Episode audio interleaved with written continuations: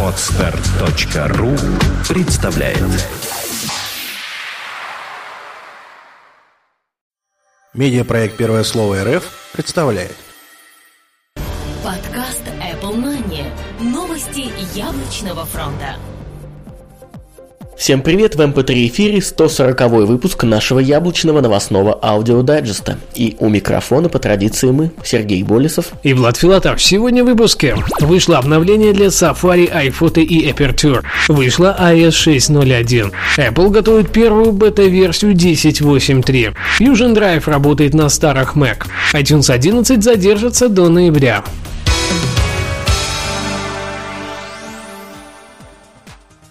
Вышла iOS 6.0.1. На этой неделе, без каких-либо объявлений и предпосылок, Apple выложила в сеть первое обновление своей мобильной операционной системы iOS. Ошибок исправлено много, в частности те, про которые мы уже говорили. Тут вам и мерцающие горизонтальные полоски на клавиатуре, и проблема с WPA2, и многое-многое другое. Срочно бегите обновлять ваше устройство, пока скорость еще есть. Вышло обновление для Safari, iPhoto и Aperture. Apple продолжает радовать нас обновлениями после iOS 6.0.1, которую сейчас озвучил Сергей, и iOS 6.1 бета для разработчиков, они решили заняться приложениями. А пока обновки уже получили Safari до версии 6.0.2, iPhoto до версии 9.4.2 и Aperture до версии 3.4.2. Скачать эти обновления вы можете уже сейчас через Mac App Store, а Safari вы еще сможете скачать из сайта Apple. Особо важных изменений в данных программах нет, но обновляться определенно стоит. Apple готовит первую бету OS X 10.8.3.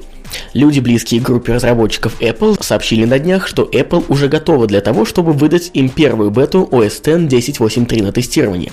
Первые счастливчики уже получили специальное приглашение от Apple. Пока не ясно, что за изменения нас ждут в новой версии OS X.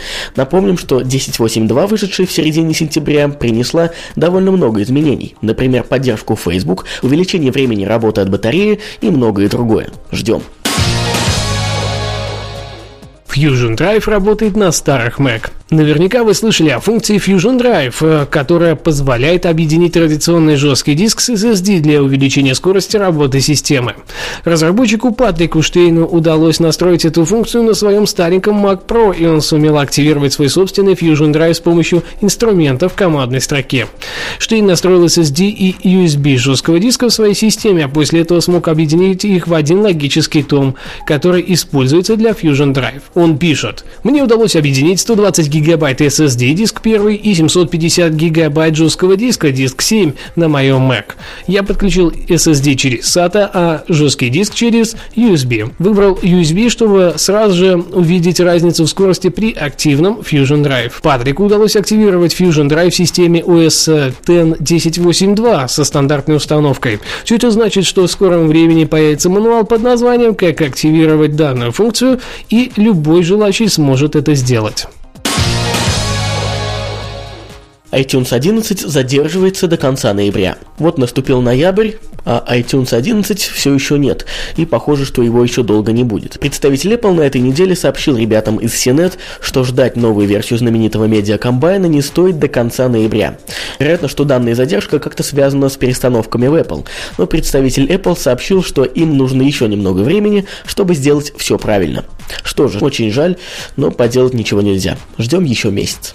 За все новости в этом выпуске спасибо порталу aekb.ru, с которого они и были взяты. Заходим туда и читаем все самые свежие, интересные и, самое главное, актуальные новости из мира яблочной техники.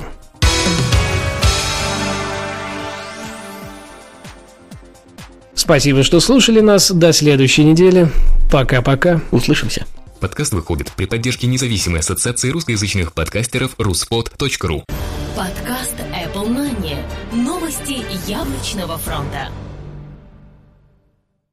Скачать другие выпуски подкаста вы можете на podster.ru